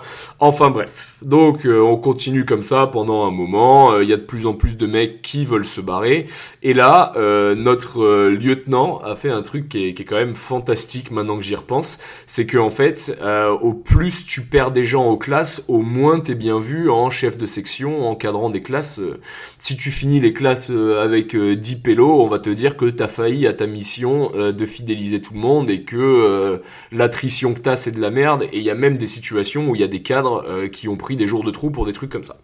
Donc là le mec il voulait pas qu'il y ait d'attrition. Et il a dit au mec, euh, non non les gars, euh, vous pouvez pas finir les classes, faut que vous finissiez au moins le CFIM pour euh, pouvoir abandonner mais maintenant que vous êtes là en fait ça fait trop de paperasse donc du coup faut finir euh, le CFIM parce que le mec il pensait à ses stats avant euh, les mecs donc du coup on s'est retrouvé avec deux trois bouches de vieilles en section qui enfin en ouais, en section EVI et les mecs ils nous traînaient on devait porter leur sac à chaque fois qu'il y avait des marches ils faisaient des backflips donc on se retrouvait à porter leur sac et leurs trucs. On commençait un peu à la haïr doucement puis les mecs tu ils étaient pas dans la vibe donc toi déjà t'es là t'es en train de subir t'es fatigué tu te demandes ce que tu fous là, c'est super toxique d'avoir des mecs euh, qui sont en fracture avec l'œil un peu larmoyant. Parce que déjà, toi, t'es pas au max au niveau du mental. Et si en plus tu vois des mecs qui sont en rupture, de solution. Si c'est sur un exercice physique, ça donne la force parce que tu te dis que t'es un mec solide et qu'il y a des mecs qui sont en train de craquer alors que toi, t'es encore race. Par contre, sur les moments calmes où les mecs y parlent, ça te fait déprimer parce que sur les moments calmes, c'est le moment où tu te dis mais est-ce que c'était la bonne décision de m'engager à l'armée? Et derrière, tu vois des mecs qui se plaignent. Euh, enfin voilà. Après, pour moi, abandonner n'était pas une option parce que en fait, j'avais tellement dit à tout le monde que j'allais dans les troupes de Marine et tout le monde savait que j'étais à l'armée dans mes potes. J'avais mis une photo sur Facebook avec euh, mon chapeau de brousse et mon treillis. Donc en fait, là, si j'abandonne, il euh, y a tout le monde qui va me poser la question que je veux pas qu'on me pose, c'est-à-dire pourquoi t'as abandonné les classes et où tu dois répondre, bah parce que je suis une merde. donc il y a plein de gens qui sont malhonnêtes et qui disent parce que ça me plaisait pas, parce que tu sais, moi, le sergent, je à de lui casser les gueules quand il me parlait mal. Ça, c'est des mythos. En fait, c'est des mecs qui n'ont pas supporté la discipline et la rigueur et se réveiller tôt le matin et faire des trucs chiants et se faire insulter à longueur de journée. Il y a plein de moments où l'armée m'a gavé, mais j'ai jamais abandonné, plus par fierté euh, de me dire je vais au bout de mon contrat parce que j'aurais trop la honte de dire que je suis parti comme une soubrette. Mais pour être très franc avec vous, il y a eu plein de moments, notamment dans les classes, où je me suis dit, c'était peut-être pas la décision la plus intelligente de ma vie de rentrer dans ce régiment de psychopathes. Moi, ce qui m'a un peu remonté le moral, c'est que on a fait un cours de secourisme et euh, le mec qui nous a fait le cours, c'était un type qui avait fait euh, 10 ans euh, dans l'armée et qui maintenant était dans la réserve, il me semble. Et euh, ce mec-là, il nous racontait des histoires de en MCD, on va claquer des putes et bah dit qu'on fait ça et on sort, on se bagarre avec le videur et tout. Et tu vois, moi c'était un peu ce que j'étais venu chercher. Donc je me suis dit, bon, c'est la lumière au bout du tunnel. Une fois qu'on est en compagnie, on est flex, on est tranquille, on a fait nos preuves après avoir fait nos classes, ça va être tranquille. Bon, j'avais tort, j'aurai l'occasion d'apprendre que euh, l'entrée en compagnie, c'est pas forcément si facile que ça et que c'est pas la fin des problèmes. Et mais j'en parlerai plus tard. Bref, il y a aussi un autre truc qui m'a un peu remonté le moral, c'est la fois où on m'a permis de bolos un Saint-Cyrien. Alors ça, c'était magnifique pendant les classes, c'est que en fait, euh, donc il y avait deux contingents, le contingent de la 4 et le contingent de la 3, et en fait, ils allaient avoir des élèves officiers stagiaires qu'aller passer une semaine avec nous euh, sur le terrain et aller à droite à gauche. La troisième compagnie, ils ont pris un mec qui était super stylé, qui était un mec normal, tu vois. Euh, c'était un mec, euh, je pense que ça a dû faire un bon chef de section. Je sais pas ce qu'il voulait faire comme spécialisation, mais je pense que ça a été un bon mec. Nous, on s'est récupéré un mec, on l'appellera Fifi. Donc, le sergent Fifi, c'était la première fois de ma vie que je voyais un cateau tradit. Je n'avais jamais. Ah si, j'avais vu une fois un cateau tradit parce que j'étais sorti avec une meuf quand j'avais 17 ans et quand j'étais allé chez eux, euh, son père il dormait dans le couloir pour m'assurer que je reste bien dans la chambre d'amis et que j'avais pas baisé sa fille. Mais c'était la seule fois de ma vie que j'en avais vu un et il avait 50 ans. Là c'était la première fois que je voyais un jeune cateau tradit. Et donc, euh, lui, c'était vraiment le mec, mais détestable au plus haut point. Euh, le type, il était en mode euh, chino, un peu trop large, chemise un peu trop large, pull sur les épaules, blond aux yeux bleus, petit bouton sur la gueule, pas trop de charisme. Et en gros, ils lui ont donné un graton de sergent pour qu'il puisse se faire respecter par nous. mais en gros, personne le respectait vraiment. C'était un peu une merde. Déjà, on avait un jeu aux classes, on appelait ça breaker. C'est tu fais genre, tu vas tarter un mec, tu fais le comme ça, genre où tu tires le bras en arrière, et si le mec il sursaute, bah du coup il doit baisser la tête et tu fermes ton poing et tu viens lui mettre un coco sur la tête. Pop Comme ça, tu vois, c'était notre jeu, on appelait ça breaker. Donc généralement c'était euh, un mec qui te faisait comme ça, toi tu sursautais, si tu sursautais, tu disais breaké, tu disais bon bah vas-y, baisse la tête, tu baissais la tête, tu prenais ta claque. Une fois on était en train d'y jouer dans le couloir, et il y a un mec qui arrive et qui fait comme ça, et moi je sursaute pas, et là il y a le sergent Fifi, il fait un backflip, il a sursauté comme une baltringue en se protégeant la tête, parce que vu qu'il faisait le barbeau avec nous, je pense qu'il a eu peur de se prendre une droite, parce qu'il y avait quand même un peu des mongoliens euh, dans l'équipe. Et donc, euh, lui, si tu veux, il faisait trop le beau, et de temps en temps, il nous le laissait pour qu'il nous amène à la cantine, euh, et genre en gros, le mec il se prenait trop pour un cador. Vraiment une merde. Et donc, euh, ce type-là, une fois, il était dans les rangs et on avait nettoyé nos FAMAS et il devait nous ramener euh, de la salle de cours au bâtiment vie. Et à un moment, euh, il arrive, il ouvre sa gueule, je sais ce qu'il dit. et moi, je dis son nom, enfin dans, les, rangs, je fais C'est Jean Pipi Et là, du coup, lui, il arrive, il dit Qu'est-ce que t'as dit? Je dis Bah, j'ai rien dit. Et il me dit Si, si, porte tes couilles. Je dis Mais moi, j'ai pas de couilles. Il dit Non, non, mais t'es un homme ou une femme? Et euh, moi je le regarde et je lui dis bah je sais pas, et vous? Et il me dit euh, non non mais faut que tu portes tes couilles, sois un homme là. J'arrive et je fais désolé, moi je suis pas un homme, je suis un marsouin des troupes de marine. Et donc euh, il savait pas quoi dire parce qu'il s'attendait pas à cette réponse, tu vois, il s'attendait à euh, ce que je lui dise et donc il était frustré de pas savoir, mais le mec a mal géré le truc. Et là on s'est regardé dans les yeux, en plus moi j'étais un peu plus grand que lui et je le regardais et là le mec il s'est retrouvé tout seul dans une salle de cours avec 32 euh, zozos, enfin je sais pas combien on était, on devait être une petite trentaine à l'époque. et lui il était solo, sans charisme, en faisant 1m70 Bref, c'était un peu un, chibrax et du coup, il était allé poucave au sergent euh, Varois qui était de jour et le sergent Varois, il m'avait attrapé, il m'avait dit bon, alors tu fais l'ancien avec le cireur là? Et j'étais là, j'ai dit non, c'est pas vrai, euh, c'est pas moi. Il a eu fait ouais bon, écoute, euh, moi je m'en bats les couilles, mais là tu le respectes parce qu'il est plus gradé que toi et qu'il a fait un an de plus d'armée que toi, donc tu le respectes. Ça s'est réglé comme ça. J'ai pas pris de claque. Rien de plus, il m'a juste dit que si je recommençais, il me démembrait, mais rien de plus.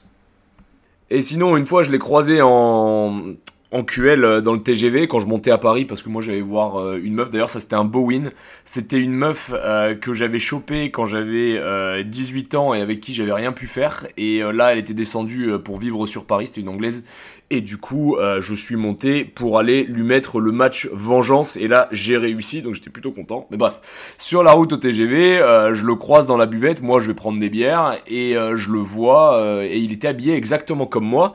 Sauf que moi, j'étais habillé ben, à ma taille et que lui, il était en habit trop large. Et je le croise et je lui dis Ah Bah, on a le même tailleur Bon, le mien est un peu meilleur quand même et euh, le type, euh, bon bref, euh, il me chambre un peu, je m'en bats les couilles, je prends les bières et il me dit tu viens de Paris, je croyais que tu viens du sud et je lui dis non, je vais cartoucher une meuf. Il me dit ah ok et je me casse ni bon ni bonsoir ni merde, bats les couilles de sa gueule. Et donc le lundi, le lundi, je croise euh, Fifi, donc, euh, enfin, je suis au, non, je le croise pas, euh, je suis aux ordres sur le bâtiment du CFIM, donc au Rasso, et il parle avec le lieutenant et il dit ah j'ai vu ce con de Roméo dans le TGV parce que comme tout bon militaire, je suis allé à la buvette. Et moi j'étais là en mode, tu sais, genre il faisait le mec, ouais, je suis allé boire des canons, et moi j'arrive et je dis vous avez pris un jus de pomme, sergent? Donc le lieutenant qui pouvait pas blairer ma gueule, il me fait ferme ta gueule, donc direct il vient me boire, il me secoue un peu, puis après on part à l'effort donc le village de le village de combat du 21, et on fait une journée de combat. Bon, euh, et on avait surtout une activité NRVC. Ah oui, j'avais j'avais complètement oublié cette activité parce que c'est l'activité qui a fait aussi un départ, le départ de Pithiviers. Donc ce qui s'était passé, c'est que euh, déjà toute la matinée, on s'était fait bolos. On avait fait un cours sur euh, comment monter une barricade pour faire un checkpoint, et après tout le bordel qu'on avait pris, genre les canapés, les espèces de télé, de micro-ondes, les trucs qui traînent au, au village de combat. En en gros, euh, le caporal Testo, il nous avait fait euh, un salon sur euh, le terrain vague. Donc en gros, on avait pris des palettes, on lui avait mis le canapé, on lui avait mis la télé. Je me souviens, il y avait même un mec, bah d'ailleurs, le mec qui a qui a fait un plongeon dans le fossé dont je vous ai parlé là. lui, je me souviens, il avait récupéré un bout de miroir et ensuite il avait pris du plâtre et il lui avait fait des lignes de coque. Il lui avait dit ça c'est pour se mettre bien le week-end. Et euh, le caporal Testo, il lui avait sorti Mais c'est quoi ces poutres? Tu veux que je meure, enculé Donc du coup, après, on avait ramassé aussi derrière. oh, putain, ça me fume. L'armée, c'est vraiment un truc de débile. Et bref, euh, le type, là, et on avait fait un truc euh, de avec la T3P, donc tu mets ta T3P, tu mets la NPVP et après euh, tu te fais bolos, tu fais des polichinelles, tu cours à droite à gauche. Donc il y a un mec euh, qui venait de Cannes, on l'appellera Laponie, voilà Laponie parce que son nom ressemble à ça.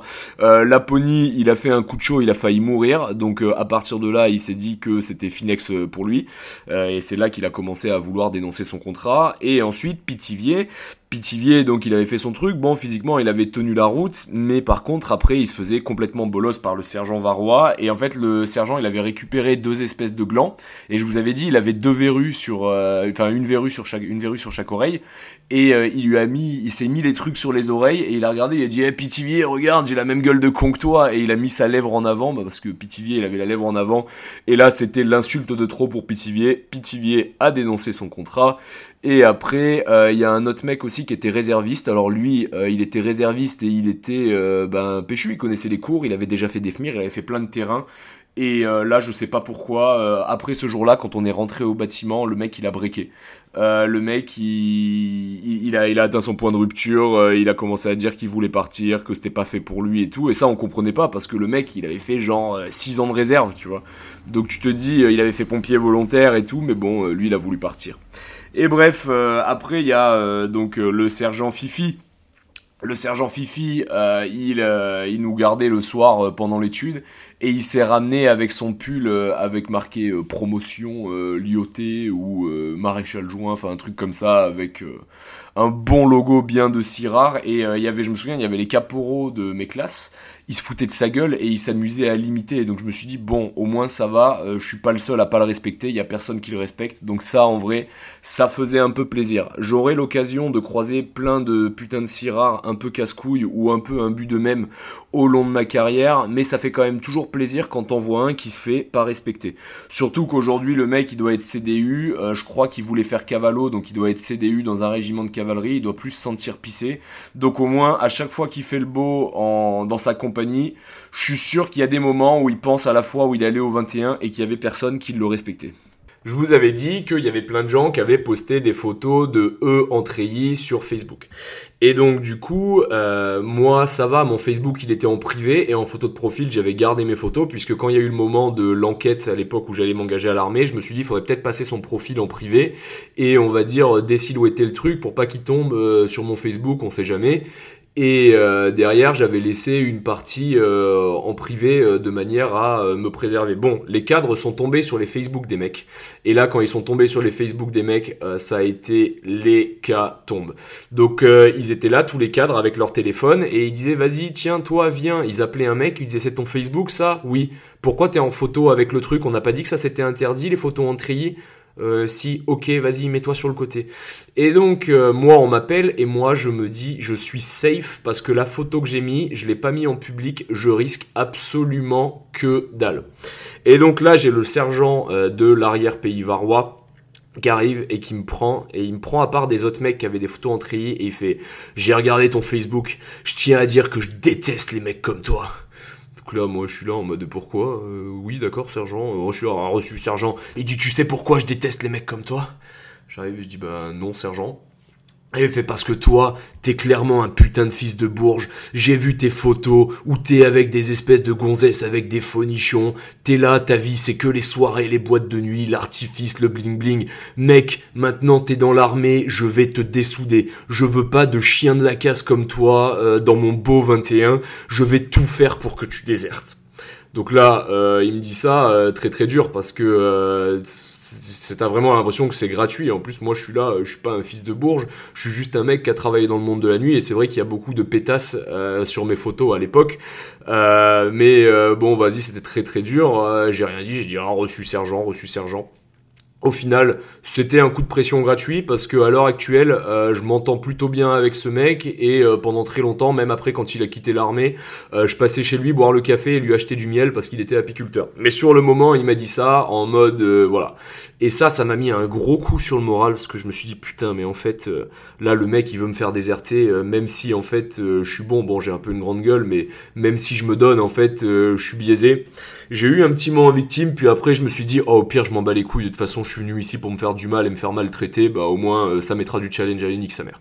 Et donc du coup je suis passé à autre chose. Dieu merci, dans mon contingent, il y avait des mecs absolument géniaux, comme euh, un mec qui s'appelle, euh, comment on peut l'appeler euh, Bon bref, on l'appellera euh, Pitivier, parce qu'il ressemblait à Pitivier dans la 7ème compagnie. C'était un mec avec la sang comme ça, je sais pas d'où il venait, mais il parlait un peu comme ça. Il était de tension, c'était un psycho des mains et des pieds, enfin c'était un mec, l'armée c'était pas fait pour lui quoi. C'était un ancien champion de BMX, euh, il avait une condition physique, mais en fait...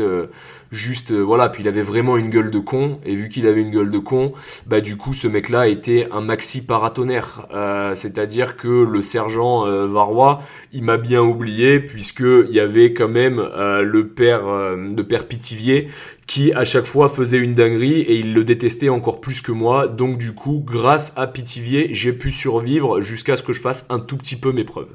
Et donc, euh, le père Pitivier, d'ailleurs, une fois, on a un cours sur les transmissions. Donc, c'était euh, le caporal, euh, bah, on va l'appeler par son surnom, le caporal Singa, que je salue, qui faisait un cours sur les trans. Et à un moment, il nous dit un truc en mode euh, le TRPP 13 est étanche à 1m50 sous l'eau. Euh, Il y a Pitivier qui lève la main et qui dit Eh, Du coup, caporal, ça veut dire qu'on peut parler sous l'eau avec?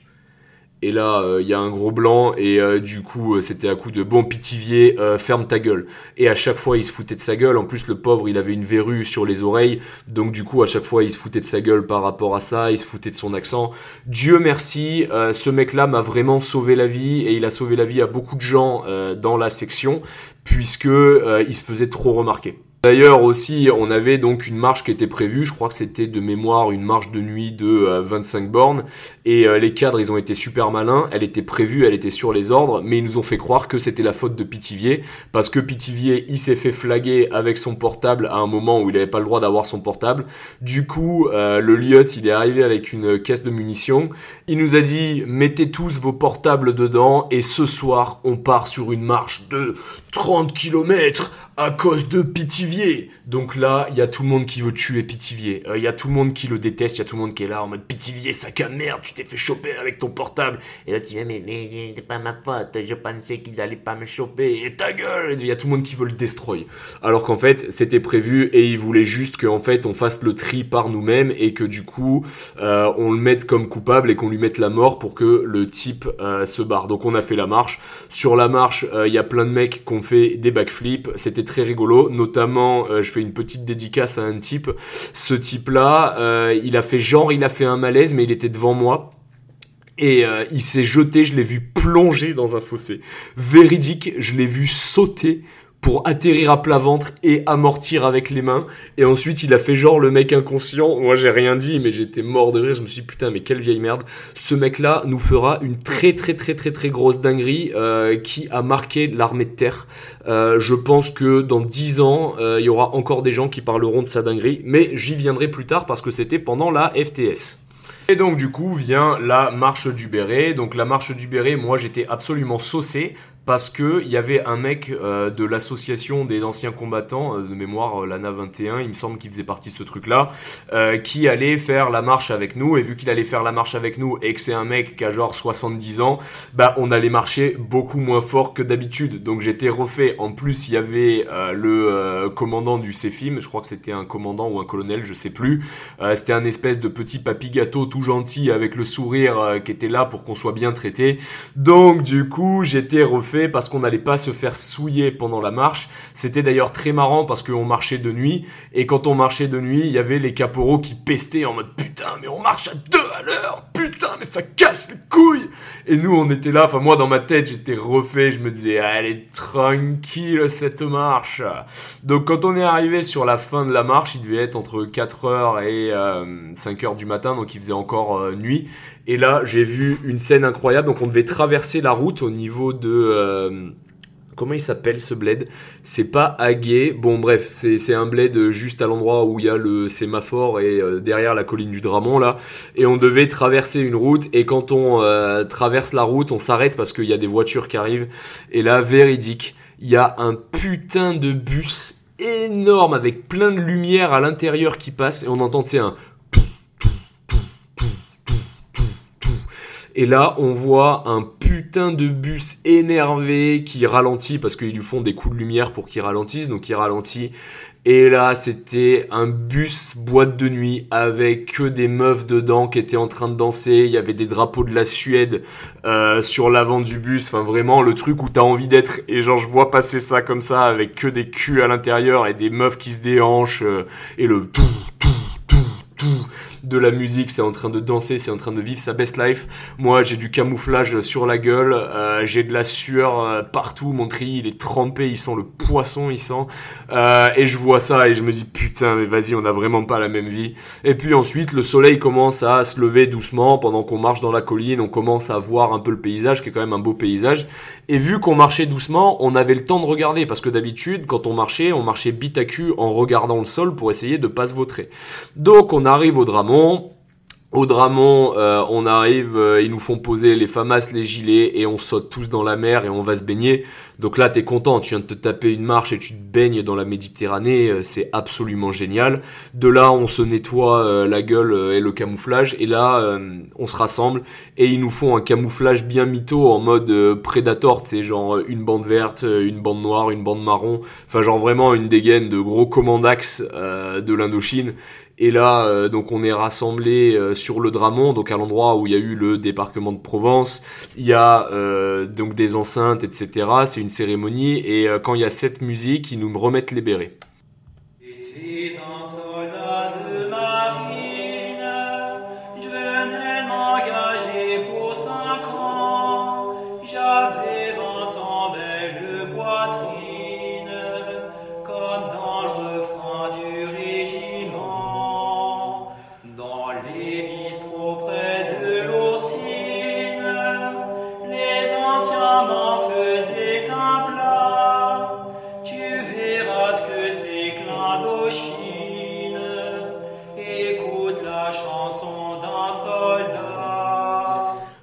Y a cette musique, pendant ce temps-là ils nous remettent les bérets, moi c'est le sergent Varois qui me le remet, il me le pose sur la tête et il me dit Félicitations Roméo, porte ton béret avec fierté, mais surtout, sois-en digne.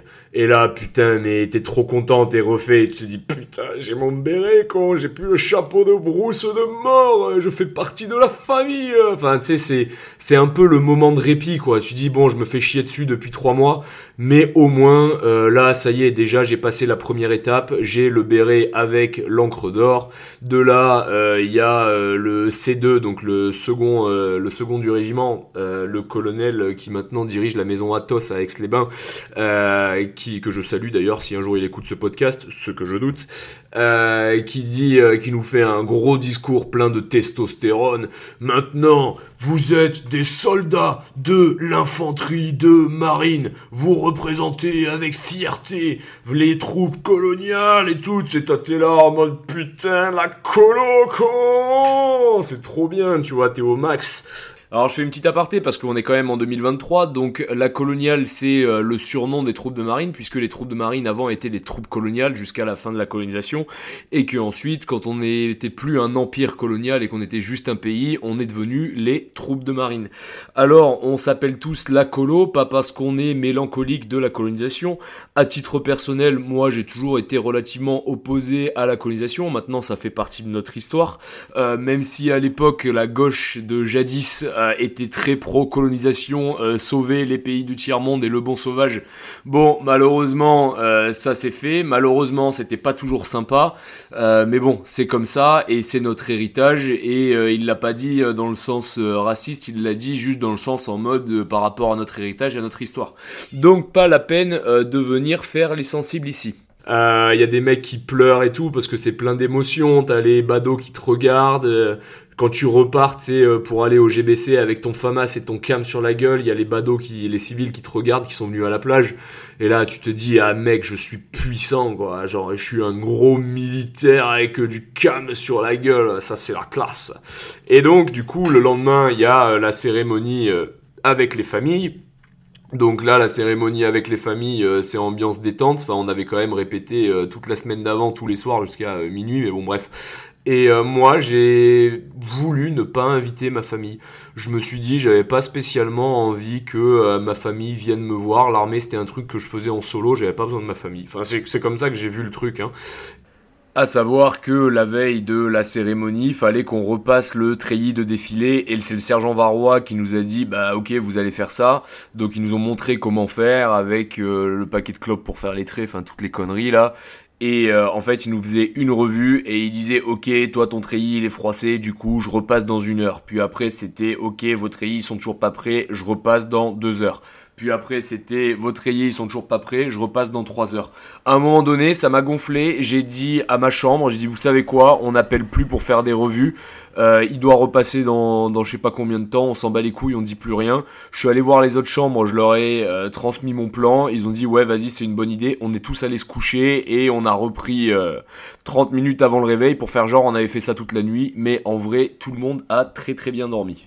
Du coup, après ça, on avait un espèce de gros apéro. Et là, c'était génial parce qu'il y avait les mecs, euh, des transmetteurs, des cavalos, etc. Et donc, du coup, chacun chantait des chants. À qui chantera le plus fort euh, C'était en mode euh, C'est à bâbord qu'on chante, qu'on chante. Tu sais, des trucs comme ça.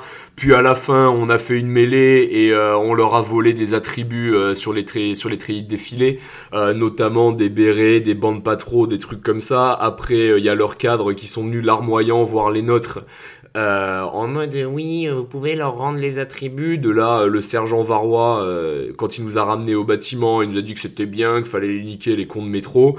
Et euh, là, il y a un caporal qui avait chouré le képi d'un cavalo, il le jette dans le couloir et il commence à le piétiner. Et il y a tout le monde qui était là, qui était trop refait. On est là en mode on est les troupes de marine, c'est nous les loulous, c'est nous les loupards. On respecte rien ni personne, c'est trop trop fort. Et donc du coup, on a eu une semaine de vacances et à l'issue de cette semaine de vacances, on allait rentrer sur la FTS. Donc euh, quand ils nous ont lâché, ils nous ont fait un discours en mode là c'était le CFIM, on était surveillés, on pouvait rien vous faire, mais là quand on va être sur la FTS, les gars, euh, ça va pas rigoler, ça va pas rigoler du tout, et il y a beaucoup de gens qui vont abandonner. Donc déjà de mémoire, on était entre 25 et 30 à ce moment-là. Euh, les mecs qui avaient bah, fait leur part du contrat avec le lieutenant, ils ont pu se barrer du coup en fin de CFIM, et du coup il allait rester, on va dire déjà le premier écrémage. Enfin bref, voilà, ça c'est pour le CFIM. Je vous ferai un autre épisode où euh, je parlerai de la FTS qui selon moi était quand même l'épisode le plus important des classes mais aussi le plus physique. Voilà, euh, pour un mec qui est militaire, ce podcast il sera peut-être un peu chiant bah, parce qu'il a, il a eu typiquement la même expérience que moi, hein, euh, ni plus ni moins. Donc du coup, euh, voilà, il s'est fait escroquer pareil avec la photo des classes euh, qui a été faite sur un cadre en bois et qui est d'une qualité dégueulasse et qui coûte 40 euros comme on a tous eu après la remise des bérets. Enfin voilà, c'est un truc qui est très lambda dans l'armée, comme je vous ai dit et comme je dis souvent, je suis le caporal le plus lambda des troupes de marine. Donc toute troupe de marine relativement a eu une expérience similaire. Enfin voilà, je vous fais des gros bisous et je vous aime pas. Je vous vous aime pas parce que mon pote qui gère la page euh, La Burne de France, il a dit qu'il était pas pédé et que ça l'énervait que je dise que je vous aime. Donc euh, je vous aime pas et vous êtes tous moches. Voilà.